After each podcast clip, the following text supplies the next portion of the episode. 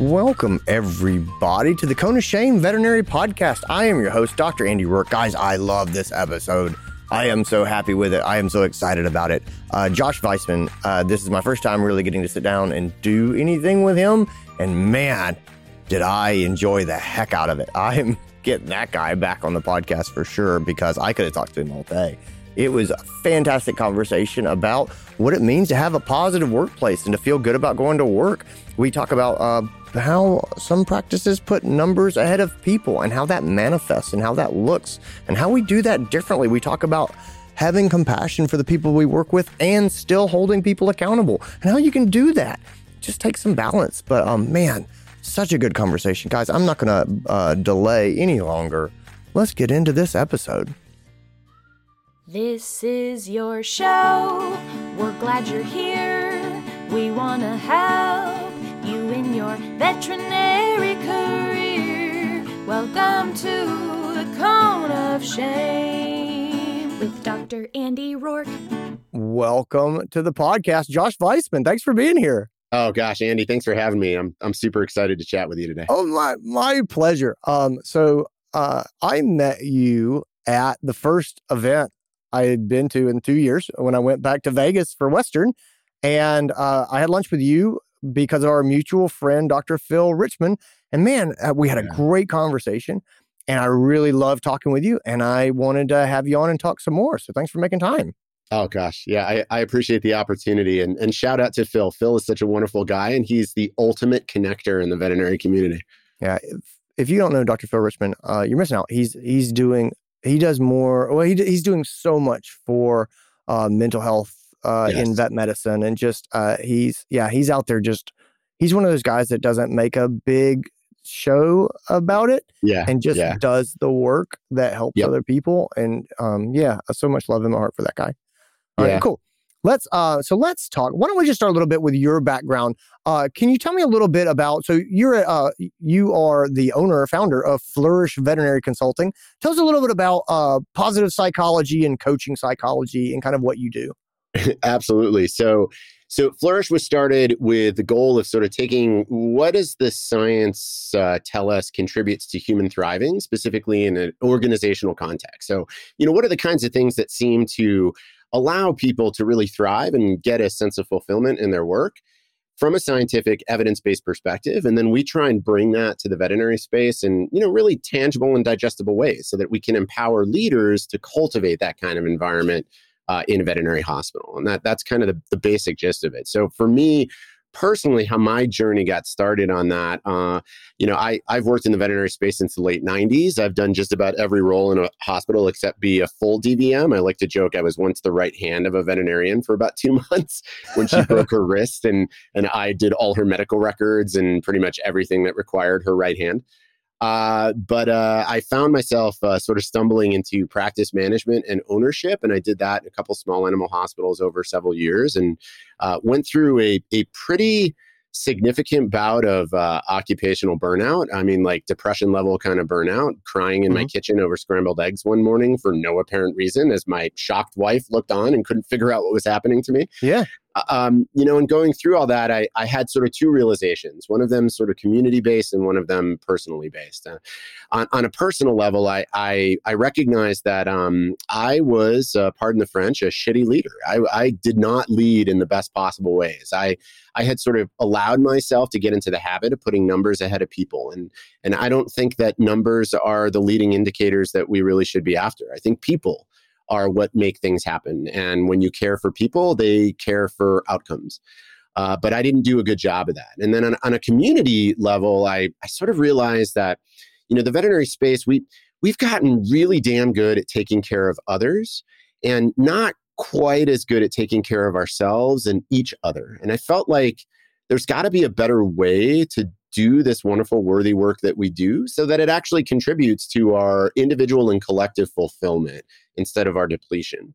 And so that led me to go back to school and uh, pursue a master's in applied positive psychology and coaching psychology because I really feel like that is the prism of science that can help us get there.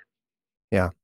So the um the the challenge of separating care for people from care from numbers, I I, I think that that's something that a lot of people don't really appreciate or recognize. I, I don't know. I don't know how much you see it until you're in a leadership role. And a lot of people go, oh, yeah, well, obviously you care for people and not for numbers. And I don't know that people really appreciate how strong there is a push yes. to manage numbers. And, and let's be honest, numbers are easy to manage. People are hard to manage. Yes. You know what I mean? And there's all Yes. these phrases like if you can't measure it, you can't manage it. And you know, and we need to make this objective so that we can look and have a dashboard and see how we're doing because it's easy to lie to ourselves.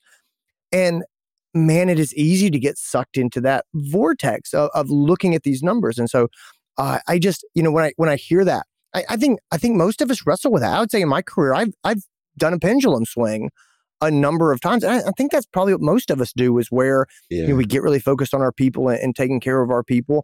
And then we start to say, oh, I'm getting close to not making payroll, you know, or, or uh, there starts to be sort of behavioral issues. And you go, okay, we need to quantify this so that we can really track it or we can start to have very, um, very specific conversations with people. And so then we start to track numbers and look at people clocking in and clocking out on time and, and absenteeism and things like that. And those are very valid reasons to get into looking at these numbers, but but the staff sees that as well, and it's just funny how our mind sort of sort of shifts over time, and then it sort of shifts back. So yeah, let, um, let's so first of all, uh, validate validate that struggle. Let me begin with that. yes. Let's uh let's talk about let's talk about positivity and positive work cultures in vet medicine. So uh, what do you see when you look at most veterinary practices? Uh, do most practices do a pretty good job, a pretty bad job?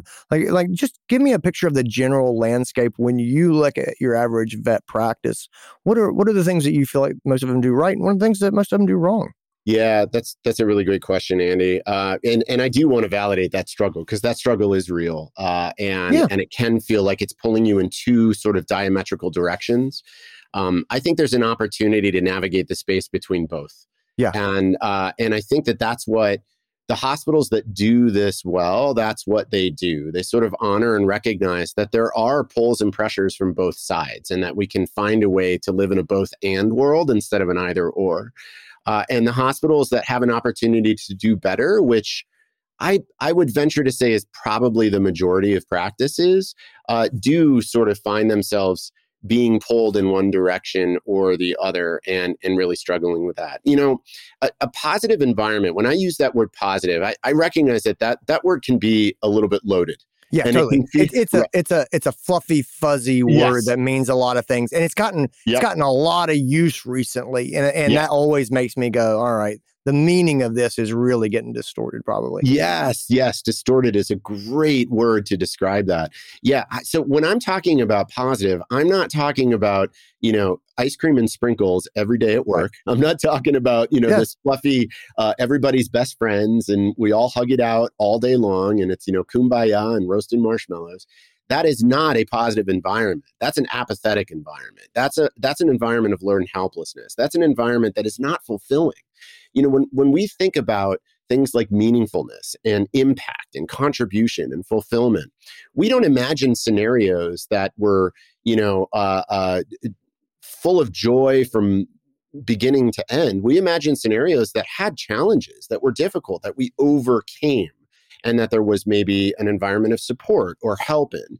And I think that's what the practices that do this well recognize you know one of the things that i talk about i i we have a at flourish we have a, a leadership framework we, we call it the four p's of positive leadership it's uh, something we've been working on for several years we're actually writing a book about it for AAHA press right now uh, and there's these four pillars and one of the pillars that we talk about is uh, uh, the the progress pillar and the progress pillar is really what we think of as like the connective tissue of the entire framework I often, when I'm when I'm standing in front of large audiences of hospital owners and practice managers and medical directors, and I talk about leadership, I say, you know, really, I, I don't have to talk to you for two hours or four hours or six hours here. I can I can sum it up in two sentences. Other people matter. Leadership is relationships. If you can really truly embody and embrace those two statements, other people matter. Leadership is relationships. Then you'll be an excellent leader. And that's what it really really boils down to. But that can also be taken to that, you know, that that pendulum swing that you referred to. That can be taken to the extreme side of I will solve all your problems. I'll coddle you. I'll take care of everything for you. And that that's actually antithesis to positive leadership. If you're the kind of leader who finds that A, everybody seems to dump all their problems on your lap, or B, you take on everybody's problems, that's that's not an effective way to cultivate an environment that contributes to professional fulfillment because that's an environment of learned helplessness. We we have to create leadership through partnership. You know, a, a partnership and where Andy, I care about your success and I care about you as a person and I care enough to give you the kindness of helping you be the best version of who you can be. And sometimes that means calling out your strengths and where you're kicking butt and where you're doing great. And sometimes that means we've got to have these difficult conversations where you're falling a bit short of my expectations because that's the kind thing to do. Sometimes yeah. we think of positive environments as the nice environment where everything is yeah. nice and we never say anything bad. But actually, a positive environment, a positive culture, positive leadership is about kindness. And kindness sometimes means calling people out when they're falling short. Yeah, no, I, I, I like this a lot. So, you know, the big things is we talk about the struggle that a lot of people have of, say, measuring numbers versus um, mm. versus the compassionate relationships. And I look at this, you know, and I say, you know, okay, other people matter. Uh, leading is relationships, and I, I, get that. I think the part that that people have to wrestle a little bit to get their head around, and yeah. I, I, I had to wrestle with this for a long time. Sure. Um, accountability, yeah. is still a thing. Yes. You know what I mean? Like, uh, you, and and I think that I think that's a that's the biggest mistake I see people make because they're like, okay, got it.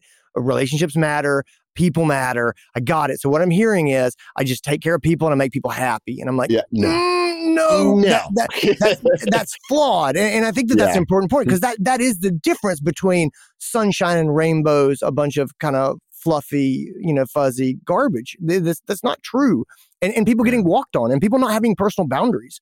You know, that yeah. sort of I, I think I think responsibility and accountability are things that we have to bake into being compassionate. Yes. And you can do that, but to me, that is the middle path. That is the the the path that I think a lot of people struggle with.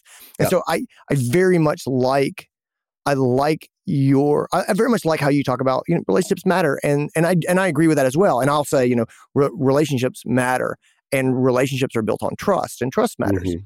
Um, yes. Um, at at the same time, uh, anyone who's ever worked at a business where people are not held accountable, or even yeah. forget a business, a family. If you yeah. got people in your family who yeah. are not held accountable, you know what I mean? And like who other people are just determined to make happy, those people are maddening. And uh, I don't, I don't have any of those people in my family or extended family at all ever. But uh, that's not, but no, I, but but you see those people. I, I, make a joke, but you see people out in the world all the time who have never been held accountable, and yeah. they're not happy people. And Correct. and you don't want to spend a lot of time with them. And so that brings me to the other part of this sort of ba- of this uh, navigating this path is balance, which yeah. means you do want to be compassionate to this person. Yeah. But it is also your job as a leader to be compassionate to everybody else in the clinic as well. Correct. And so Correct. if you're being um, if you're being pushover. Yeah. And other people are picking up the slack because you're not holding this person accountable. You know what I mean? Or you're not, um, yeah, you're not telling them the truth and giving them honest feedback and saying, hey, you're kicking butt in these ways, but you're not kicking butt in these ways and it's causing frustration to Pam, th- then you're not being compassionate to Pam. Yeah. Yeah. I so totally I, agree. I, I, like that. I, I, yeah. I suspect it probably threw some people for a loop when you said, oh, you know, we've got donuts in the break room and sprinkles and like that's yeah, that's yeah. learned helplessness unpack yeah. that a little bit more for me what do you like when you see learned helplessness in the vet world what does that look like yeah. Uh, so for you know, I want to talk a little bit about learned helplessness and this idea of that we can we can sort of learn to be helpless. Uh, oftentimes, it's sort of subversive and it's not something that's necessarily overtly conscious. Uh, but you know, we have to realize people, all of us, every human being, we're, we're driven by a lot of sort of basic psychological needs. And when those needs are unmet, that's when we get these sort of deleterious effects, you know, these, these problems in a team environment or, you know, the problems that you hear about it, the front versus the back and all that kind of stuff. To me, whenever I hear problems in a team environment, what I hear is there are needs in this environment that are being unmet. One of those basic needs is the need for autonomy every single one of us needs to feel like we are some way, shape, or form the captain of our own lives, that we have a voice and a say in the direction that our life is going. when you have a team environment where somebody in leadership is the be all end all, whether that's intentional or not. And, and I want to clarify something, by the way, Andy. I, I've had the opportunity over the last several years to meet and interact with thousands of people in leadership positions in veterinary medicine. I can tell you with complete confidence, I'll take this to my grave. I can count on one hand the number of like actually bad human beings in leadership in vet med. Yeah. Most of the people, the vast majority of people in veterinary medicine who are in leadership positions truly want to do the best they can for and by the people that they serve. They they want to create this kind of environment where people feel happiness at work and you know fulfillment and all that kind of stuff. It's just that nobody's really ever taught us how to do that. and so what we do is we revert to what we know. Okay, I need to take care of people and make them happy. So bring me all your problems right? I'll solve mm-hmm. everything for you. Or, ooh, I'm in the leadership position now. So I've got to be the person who's the strongest and has all the answers and knows all the right things to do. And I can't ever show any weakness in my armor. All of that creates an environment that tells people two things you can't ever be wrong. So get somebody who can be right. And if you can't ever be wrong, you can't ever lean into the discomfort of trying new things and learning and growing and innovating and creating. And so essentially, you have to put on this facade of everything is always good and right all the time. That's impossible. Yeah. and but people lose the sense of empowerment. If you mm. if you work for a leader who either expects everything to be right or takes all your problems on, you have lost control over the environment. You have given that control to somebody else, or they have taken it from you, which means you don't feel a sense of autonomy. You don't feel like you're the captain there. That human need is unmet. You're going to try and find it somewhere else. And most of the time in this environment of learned helplessness, that's the whispers and complaints in the corners. You know, most of the time, that sense of empowerment and control is ruminating with somebody else on the team who gets it. Yeah.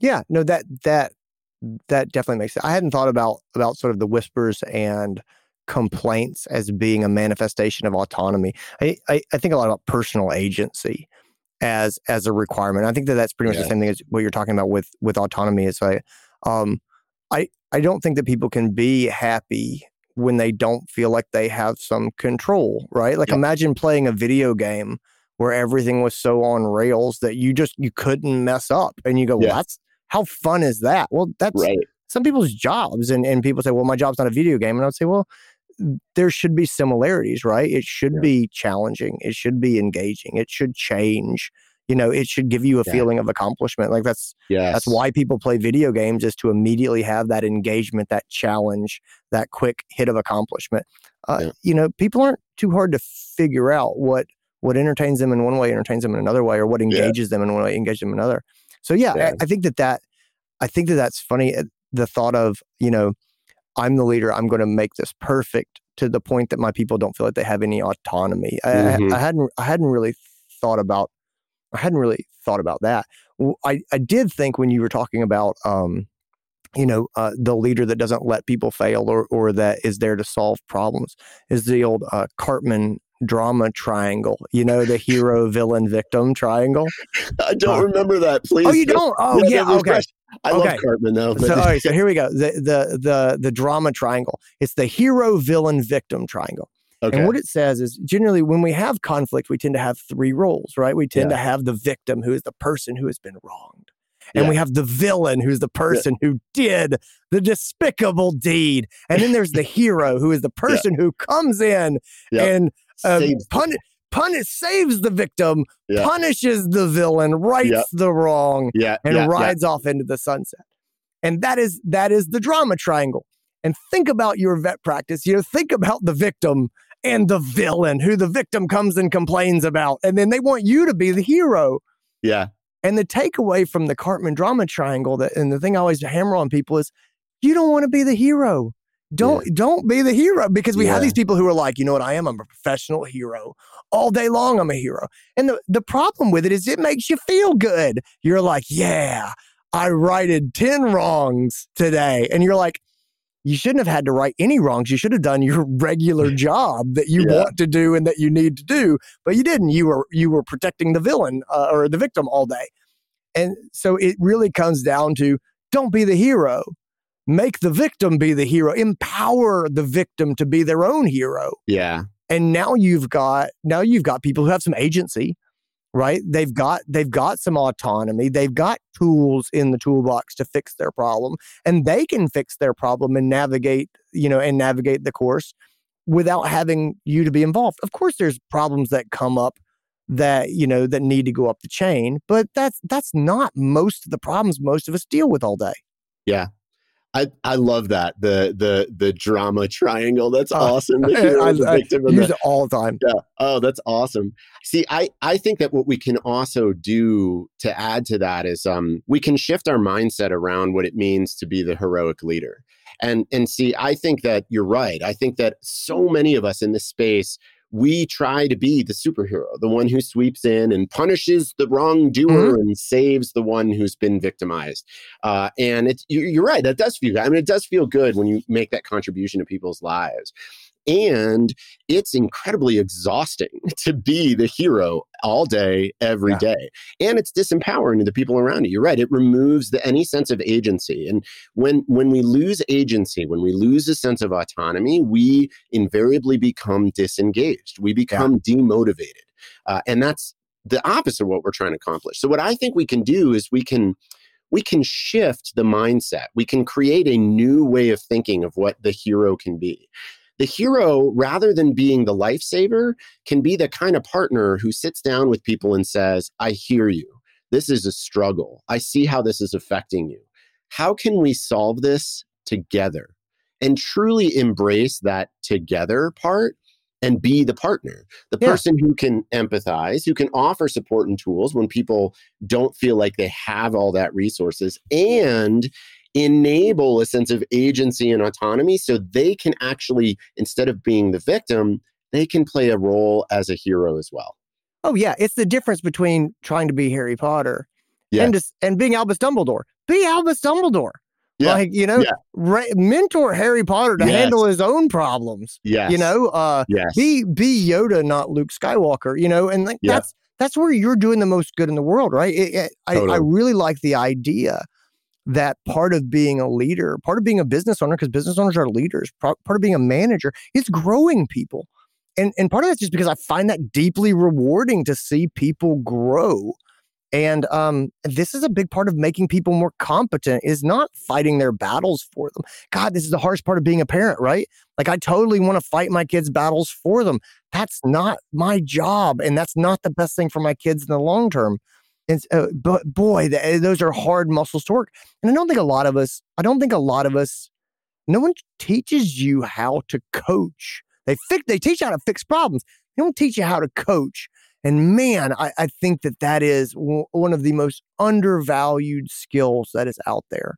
Yep. I totally agree. And that that's one of the biggest questions that I get. You know, when I when I talk about these kinds of concepts, I think that it actually resonates with a lot of people. I think that oh, actually the preference would be for most leaders is to have an empowered team that solves problems, that innovates and creates, that overcomes and is resilient, and that the leader is supporting in a supporting role instead of an overarching role. Uh, but then what they invariably ask is, well, okay, this sounds great, Josh, but I have no freaking clue how to do it. How do I do it? And you touched on that word. I think the very best leaders are leaders who coach up or coach out. And but coaching is always at, is central to it. But coaching is an acquired skill, and it's not something that most of us naturally possess. And so, how do you do that? How do you have those kinds of conversations? See, I think when we get caught up in the day to day fires and we feel like it's the 476th complaint that's come through our door that day, and I've still got a checklist of 74 items to get done by six, and it's already 4 p.m., and somebody comes in and complains about somebody, uh, it's really easy to fall into that habit of like, all right, Andy, I've, I've heard what you've said about Diane, and I'm going to fix it. And then just let Andy go. A Yeah. coaching response would be, okay, Andy, I heard what you said about Diane, and I can see how it's affecting you. I'm curious, if you were in my shoes, what would you do? Yeah. What what what options do you think uh, that we have going forward? Yeah. Yeah. Yeah. I mean, I- those- Coaches ask questions. yeah. Yeah. What what do you what do you think we could do to Yeah. prevent this from happening in the future? Yeah. Yeah.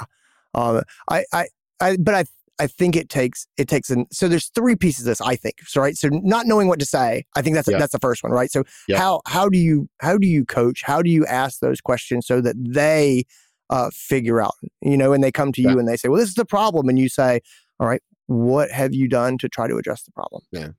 you just and you put it like so that's the first one i- i- is is is they don't know what to say I. I would say the second thing that I see a lot is this and I and this comes from me right it's this twisted self-identity leader thing Yes. where you're the leader and in order to be a good leader you have to have the answer or Mhm. you're supposed to fix the problem and i Yeah. talk about um, I, I do a little bit on this in one of my lectures and i put up a picture of like general george patton Yeah. and i'm like i thought that this is what leadership looked like and when you Yeah. were a good leader people didn't question you because they trusted you and they were like, oh, Andy knows the answer and he's a boss. He's a great boss. And so the great boss knows what the answer is. And so we're just going to do the answer.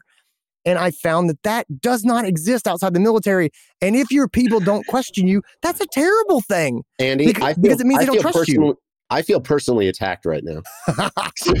I mean, I you you have completely hit a nerve with me. That's that's entirely the kind of leader that I was.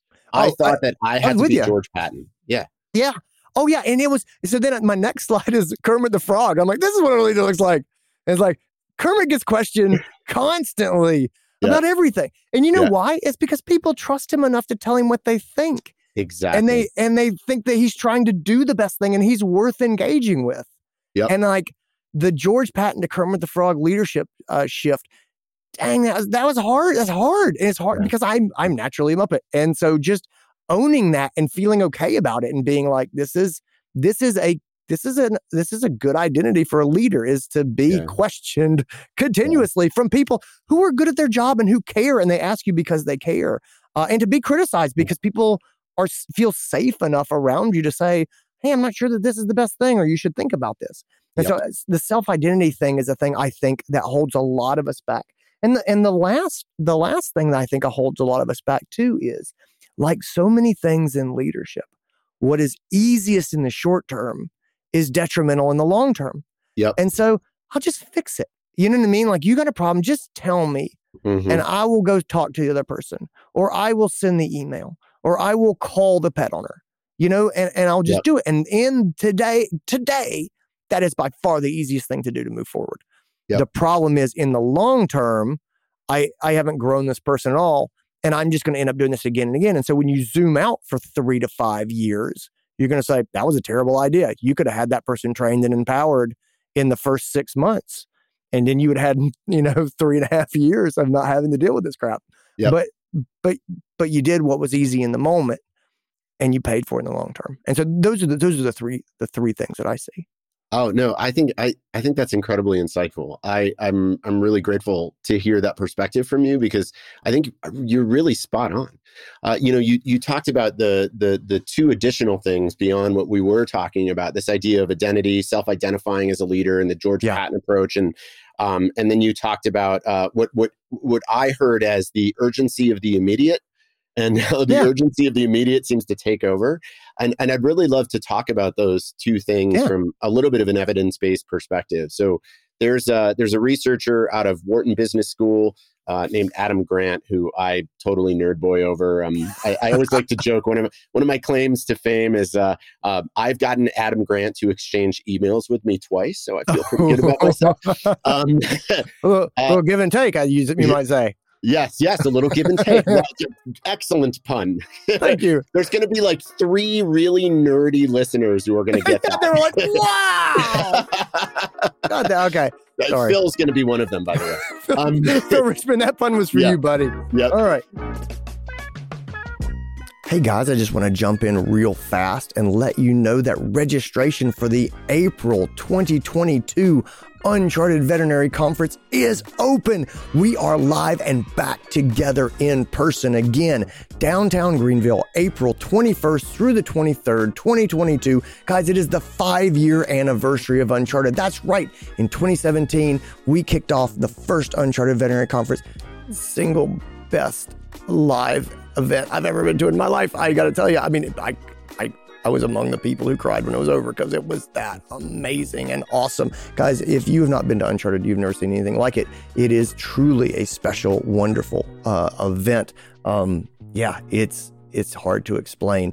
It is all about um, it is all about running smoother more efficient, more enjoyable practices. That is what this conference is is all about. It's about getting things done and enjoying the process of doing them.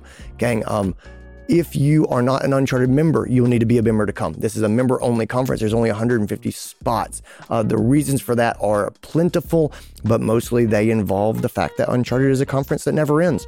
There is stuff that goes on before the conference, there's stuff that goes on after the conference. This is a, um, this is, ah, it's just unlike anything else that's out there. If you're like, this is crazy talk. What is he talking about? Uh, head over to unchartedvet.com and learn more. Guys, I would love to see you in April. Do not miss your chance to get your membership and get your spot. Like I said, there's only 150. I, guys, I can't remember the last time I was this fired up about a live event. It is going to be phenomenal, and I would love to see you there. Now, let's get back into this episode. Um, you know, one of the things that Adam Grant is really passionate about, which is one of the reasons why I totally adore the man, is uh, this idea of psychological safety. And you you talked about that a little bit. You talked about the safety that mm-hmm. you know, as leaders, if we put on the persona of being George Patton, what we've essentially done is created an environment through messaging that says we only tolerate perfection here, and if you can't be perfect, keep it to yourself. The problem is, no human being is perfect. We're all fallible. We all fall short. We all stumble. Nobody has all the answers and all the skills and talents. The only way that we can achieve the higher purpose of our work together is if we do it together. Collectively, we are so much more resilient, more creative, more innovative, more able to accomplish things than we are as individuals but the leader sets the tone for that. And you know uh, psychological safety is essentially this you know concept of uh, in a team that it is safe. It is safe to say hey you know what andy the way you did that i'm not sure that was the right way and that i know that you're not going to lash out at me or freak out or i'm going to get punished in some way that we can actually have that conversation so yeah. he, Adam Grant did some work um, in the Gates Foundation. He's friends with Melinda Gates, and so uh, they wanted to see what they could do to enhance psychological safety in the Gates Foundation. W- one of the sort of typical approaches is we train managers on that, and we sort of tell them, okay, you know what, maybe you need to go have these kind of vulnerable, open-ended conversations. And certainly, when they go through that training and then they go try it, when you measure psychological safety scores, you know, a week out, two weeks out, you do see an improvement, but the improvement doesn't last. Because more often than not, what happens is these managers say, okay, I'm going to have this vulnerable conversation. And then they get feedback that they don't like or they don't agree with. and, they tell you the like, truth and damn them for that. Yeah, damn them for that. Or this is a total waste of my time. And then they stop doing it. So they tried something a little bit different, um, inspired by, uh, oh gosh, who's the, the late night host who does the, the mean tweets thing? Oh, Jimmy Kimmel. Jimmy Kimmel, yeah. So they had uh, executives, uh, including Melinda, who's at the very top of this huge organization, um, do like mean tweets videos where they took feedback that they had received.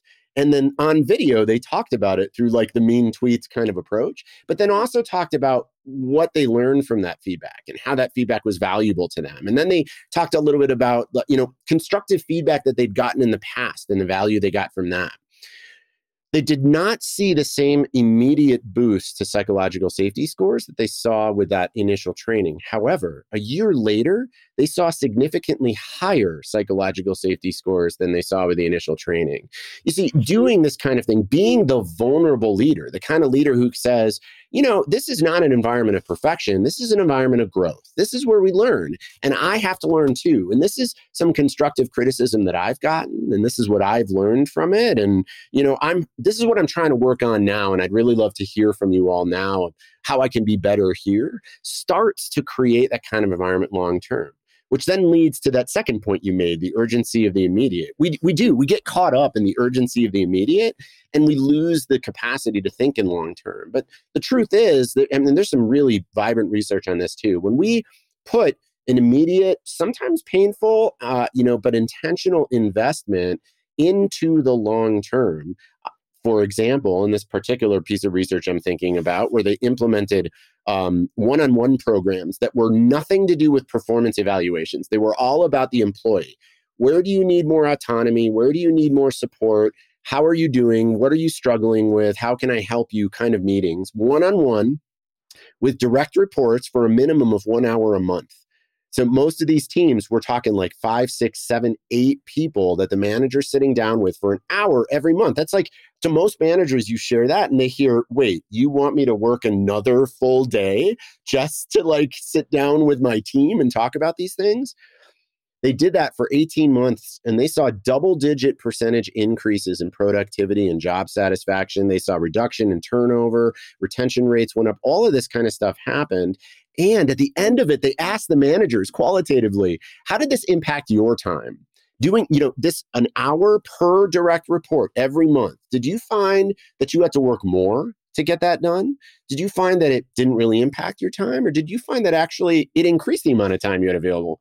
The average response from these managers, I found I had an extra seven hours every month yeah. to get my work done. Yeah. We uh you know we, we do a lot of that stuff. So I run a, a group called Uncharted. Uh, and so we we do conferences and we have an online community and stuff. And one of the one of the struggles for for me personally when getting Uncharted up and going was there are things like that that I just believe deeply in that I would say to people, and, you know, and I would and I would yeah. say, hey, we're going to talk about having effective one-on-ones, and we're going to talk about getting your leadership team on the same page with you, and we're going to talk about strategic planning, you know, and, and we're going to talk about these different things. And the pushback from so many people is, I don't have time to do strategic planning, time. and I don't have time to do I don't have time to do one-on-ones, yeah. and I God, that's the big like that's probably the biggest trap that I see is there there are yeah. some some of these things that are so transformational, and people go, well, I don't have the time to do it, and I'm like, but if you did it, you would have the time, yeah, because the, you know, I mean? like it, it would op- it would open up so many other things, and it's that first painful thing, right? So just um the the path of e- like what's easy and convenient right now in the short term hurts the long term that is the greatest trap in life is how many things are easy now. like think about like uh, how much we use social media. Like i've got five minutes to kill. The easiest thing for me possibly do is pop pop out instagram and scroll through it. But then the problem is i got five minutes to kill again and again and again. You look at the yeah. end of the week and i kill i quote unquote killed i killed three hours yeah, over the course yeah. of the week. You know what i mean? And like had i popped my kindle app open uh, I could have read, you know, I could have read, you know, ten chapters of of of something actually, you know, meaningful and and and that helps me, you know, be a better person, however I want to be, or or just or that I would remember. I, you know, Instagram is just like, what'd you look at today? I have no idea. There was yeah. there was dancing. Uh, there were people uh, jumping, and then they were in a different outfit than they were before. Were like they were kittens. Yeah, exactly. yeah. It's like there was a dog running in circles. That's the most memorable yeah. thing I saw. Um, but yeah, but you know, it, it's that way. But some of the, the one on ones and stuff like that, it, it's really trying hard to cajole people. Yeah. To you know to to do the thing that's not that's not easiest in the moment especially when you don't get that sort of um, immediate feedback of the value of it when it doesn't feel like it's making a difference now um, it's really easy to sort of let go and lose motivation for those things. We did some work with the hospital. Um, we started working with them about a year ago now.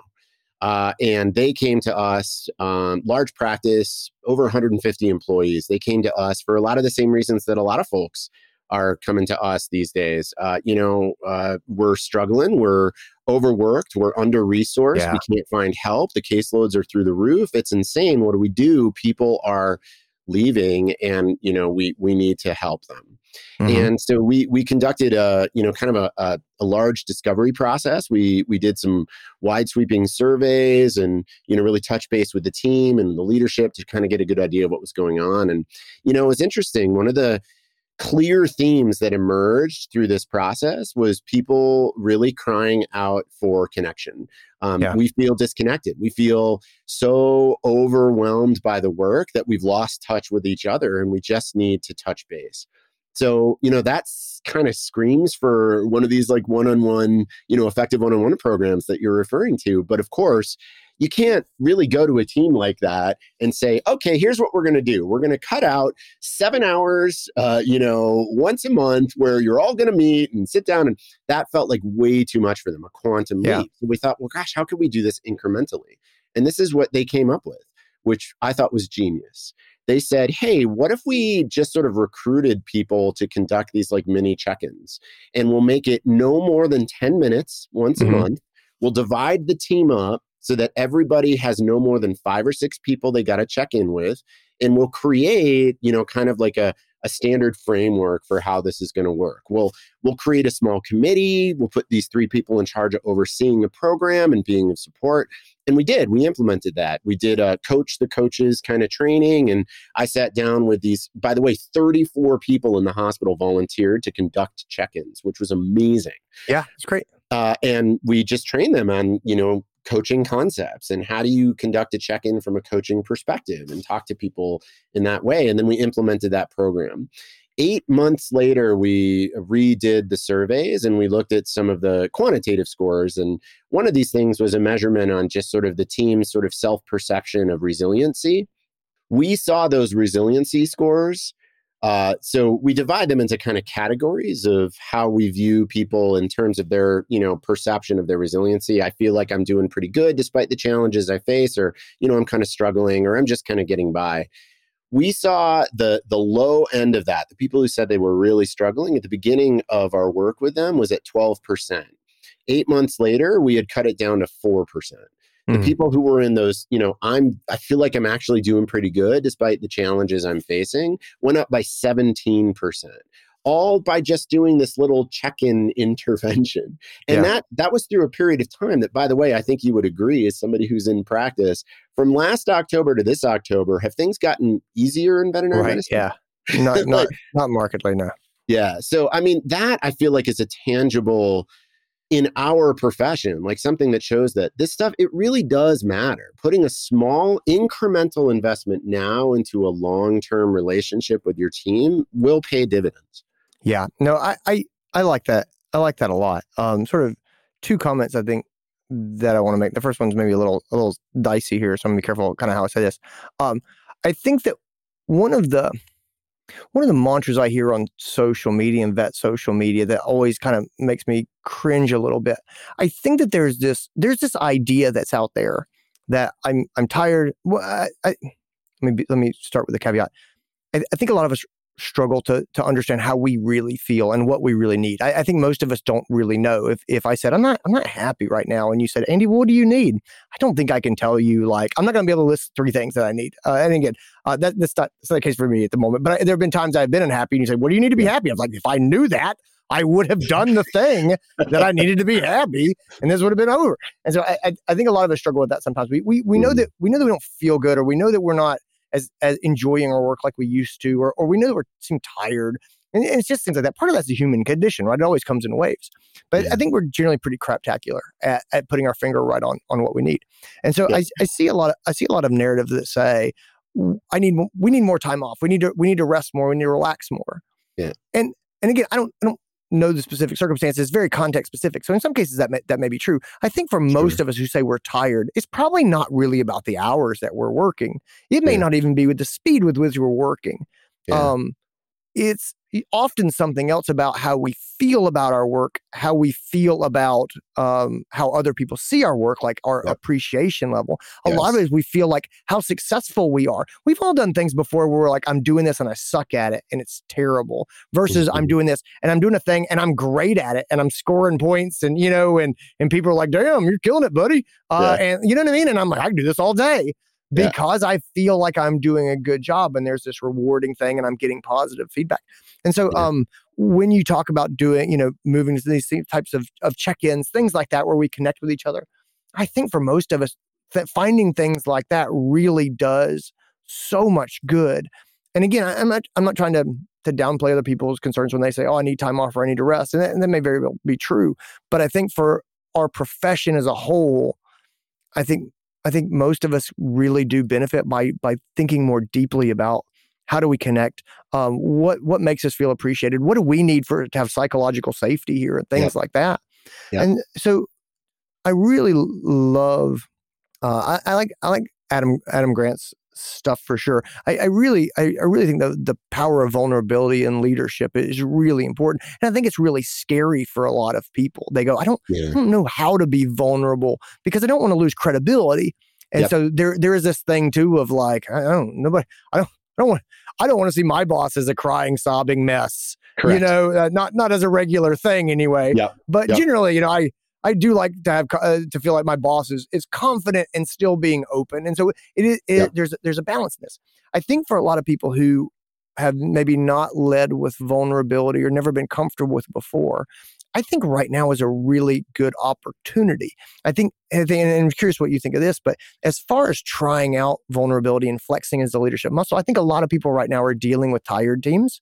yes. And I think a lot of people are starting to see some maybe uh, negativity in their practices that didn't used to be there. You know, maybe not overt, but maybe just some eye rolling, maybe Yep. just some snarkiness, you know, Yep. and, and it comes from fatigue, I think. Mhm. and- I think those types of um, problems are the best time to flex your vulnerability muscles as a leader. And and and you can go to the team and you can say, guys, I'm noticing that we're not getting along as well as we used to, and I don't know what to do about it. And and and I mean, and and honestly, I I mean, I know that I'm having some grumpy days as well, and sometimes I'm not the nicest person to be around, but I don't want to be that way, and I don't want our team to be that way. Yeah. And and I want to talk to you guys about why this is happening, and mostly, more importantly, Yeah. what can what can we do? What can we do to right the ship? What can we do to to get along better and to feel more supportive of each other? And I I like that as a 101 level vulnerability conversation, you know? Totally. But just saying, I don't I don't know what to do. And I own the fact that I'm probably part of this problem. I'm sure I'm part of the problem. But I don't want to be. And I want to work with you guys to figure out what we can do. Yeah. I, I I just feel like a lot of practices are struggling with that problem right now. And I really think that vulnerability is the key. You sure you might be able to roll out some appreciation program. It's like, guys, this is what we're gonna do. We're gonna have smile bucks and Smile bucks. smile bucks. but yeah, you may have a great thing. I'm just I don't. I you know, Yeah. I, I gotta go to my people and say, Yeah. I don't know what to do. But No, I love I- you guys and I want to be happy here. And I know I want you to be happy here. I'm I'm listening to you describe this uh, this opportunity for vulnerability and how you would talk to your team, and I'm thinking to myself, I think I'm going to send Andy my uh, book manuscript and just have him revise it. Because I, I mean that's like that is spot on what positive leadership is about. I, I think one of the challenges that people have because you're right, you're right. It's you don't again this is like you know what we were talking about at the beginning of this conversation that sort of like being pulled in two directions and it's really easy to sort of teeter totter between the two poles the extremes and i think there's an opportunity in between the both and that's where that's where that both and lives that tensional space in between two poles is where often the the most vibrant and effective approaches live and what you just shared was between the approach of action and vulnerability. See, I think that a lot of us, when we hear talk about vulnerability, you know, we hear what Brene Brown talks about, we hear what you're talking about, what I'm talking about. A lot of us can't help but hear only the vulnerability piece. Yeah. And that feels like, well, I can't show a kink in my armor. I'm the leader. Yeah. They won't they won't believe I'm credible. They won't follow me anymore. That kind of it's not vulnerability by itself. You can't stop at vulnerability. Yeah, there right. also has to be action. And that's what you just said. It's vulnerability to sit down with your team and say, guys, listen, things are not going well right now. And we are overwhelmed. And I'm Yeah. probably just as guilty of the shitty attitude as I'm seeing around us. And Yeah. that's not okay. I don't want it to be this way. We gotta, we gotta be better together because we're in this together. Yeah. That's vulnerability. But if you stop mm. just there and that's all you ever do, yes, the team will eventually see you as the person who doesn't know what they're doing and doesn't have the answers. And I, why would I trust that person? right. What you just did was you followed it up with, okay, let's talk about why we think this is happening. And perhaps more importantly, what we can do about it together. Because Right. we are in this situation and scenario. These are the tools and resources we have. Things are not going to just change on their own. Caseloads, they're not going away. Right. The, the staffing shortages that we have, it's not like, you know, Santa Claus is going to deliver a whole bunch of veterinarians and technicians. Yeah. Uh, th- th- that's not going to change. So, so given that we're here together and we want it to be better, what can we do? Yeah. I, I, I that's why I, I think this is such a good I think it's a such a good workout tryout for a vulnerable approach because it does lend itself to what are we going to do going forward and that's why I said you know why is this happening more importantly what are we doing in the future Yep. I, I, think a lot of people get tied up into dissecting what's going on, and really the truth is, how, how do we like what's done is done. It doesn't yeah. matter why we felt crappy two weeks ago. If what matters is how we're going to feel two weeks from now. You you just touched on something that I, is very very important to me. It's not a mindset that I always had. I had to develop this mindset. But you know, when when we get fixated on dissecting the problems, what we're doing is we're trying to make things better by eliminating. And eliminating problems never contributes to innovation, to new ways of doing, being, or feeling, or you know any of that. Uh, to to use to sort of loosely steal Dr. Martin Seligman's words, um, the the absence of mental illness is not necessarily mental wellness. You know, I, I often when I talk about uh, this leadership stuff, I, I, I paint a picture. Just imagine the scenario: you go to bed tonight, and a miracle happens, and overnight, all veterinary debt disappears. Everybody in the space gets triple the pay. You never have to work a minute over thirty five hours a week. You yeah. never get double booked, and every client also got triple pay. And so that means that every client is now ready to say yes to all your recommendations. Glorious scenario, right? It sounds amazing. And I watch people's eyes light up. And then on the next slide, I say, Do you think in this miracle scenario that everybody in veterinary medicine, with the snap of a finger, would be happy and fulfilled? Yeah. And everybody in the room not, you know, shakes their head. no, no way. Because we all know that, you know, there's elimination of problems is an important thing. We have to work on that stuff. But elimination of problems alone does not create fulfillment.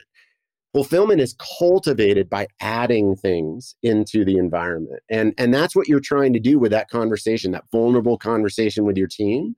You're looking at the problems, you're honoring that, you're giving them the space to share, and looking what we can add to make the best of the situation we have. Yeah, Josh, I, I love that. I want to unpack that more with you. I think we're uh, we're going to be out of time for now. So, will you come back and talk with me uh, more oh, about that in the future? I'd love to, Andy. This is this is a joy for me to to chat oh, with awesome. somebody like you who just clearly gets this. Oh, thanks. I, I, I enjoy this as well. Where can uh where can people find you online? Where can they learn where can they learn more about Flourish uh, Veterinary Consulting? Yeah, so uh, our website is just flourish.vet, F L O U R I S H dot vet. Uh, you can find me on LinkedIn. I'm pretty active on there. We're on Facebook as well. Um, and then just at various conferences and things around the country. Awesome. Thanks, Josh. Thank you, and appreciate you. And that is our episode. Guys, I hope you enjoyed it. I hope you got something out of it. I hope you're like, oh, I see why Andy said at the very beginning that this was a good episode because it was. I really enjoyed it. Guys, if you enjoyed it, uh, leave me an honest review wherever you get your podcast. That's a nice thing that you can do, and it means the world to me. Other than that, guys, I don't have anything else for you. Have a wonderful day. I hope this gave you some really good food for thought. Hope you're enjoying your holidays. Take care. Be well.